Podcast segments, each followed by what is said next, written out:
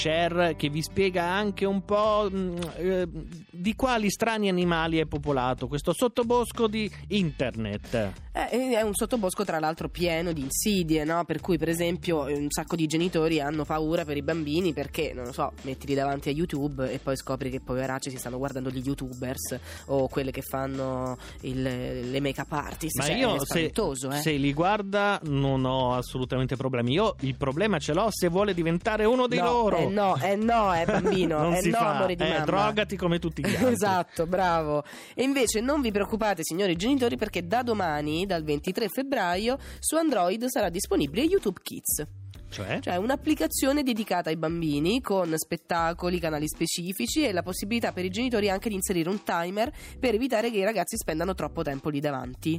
È un'app in tutto e per tutto distinta dallo YouTube classico, molto kid friendly, con le iconcione grandi, con tutti i contenuti suddivisi per spettacoli, musica, per imparare, esplorare. È una specie di enorme National Geographic, però con i contenuti e con le cose molto divertenti di YouTube. Volevo mettere l'accento su questa cosa, che SHARE è l'unica trasmissione che coni dei termini come iconcione. Iconcione?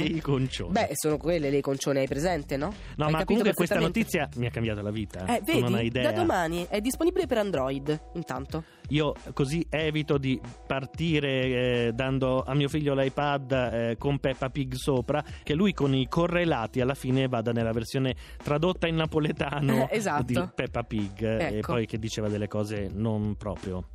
Guarda, siete in tantissimi, la crescita dei canali di intrattenimento per famiglie è cresciuta nell'ultimo anno del 200%, quindi non so, evidentemente questa risposta di YouTube Kids era molto sentita, no? Era una necessità molto sentita da un sacco di famiglie, quindi un'app per le under 13, insomma.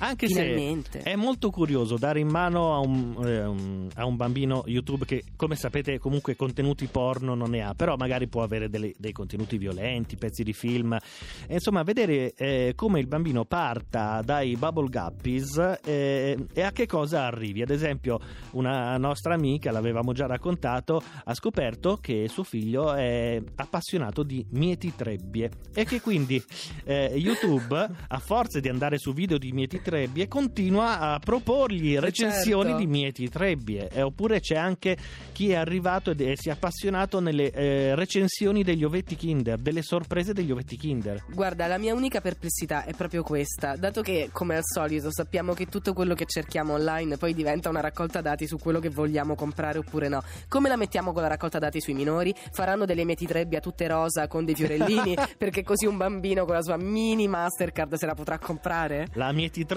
di Peppa Pig. Esatto. No, è probabile. Tra l'altro ci va sopra la pubblicità o no? Perché anche questo è un grande... Oh, ragazzi, dal 23 febbraio, da domani. Poi la studiamo per voi e sabato prossimo ve la raccontiamo magari. Chi vivrà vedrà.